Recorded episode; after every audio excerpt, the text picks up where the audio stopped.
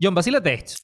¿Me creerías si digo que los Avengers sí existen y están en Perú? Esas promociones de Disney cada vez son más raras, loco. No, no, no, que promo de Disney nada. Ahora, hubiera sido increíble, porque lo que realmente pasó fue que unos policías se disfrazaron de los Avengers para detener a unos traficantes. Pilla esto. poblados de Lima.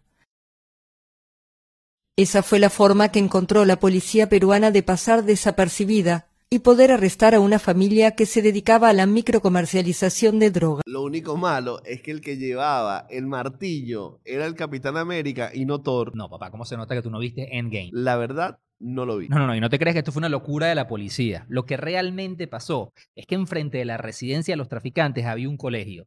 Y como se acercaba Halloween, los panas se disfrazaron para que no sospecharan nada de la redada que le iban a tirar. Super pila de esos policías. Bueno, pero lo mejor de este caso es que lo llamaron la Operación Marvel. Esta versión de Marvel no la conocía, pero sin duda es mejor que las películas del hombre hormiga. Pero la verdad es que queremos Avengers más reales como estos y menos como estos.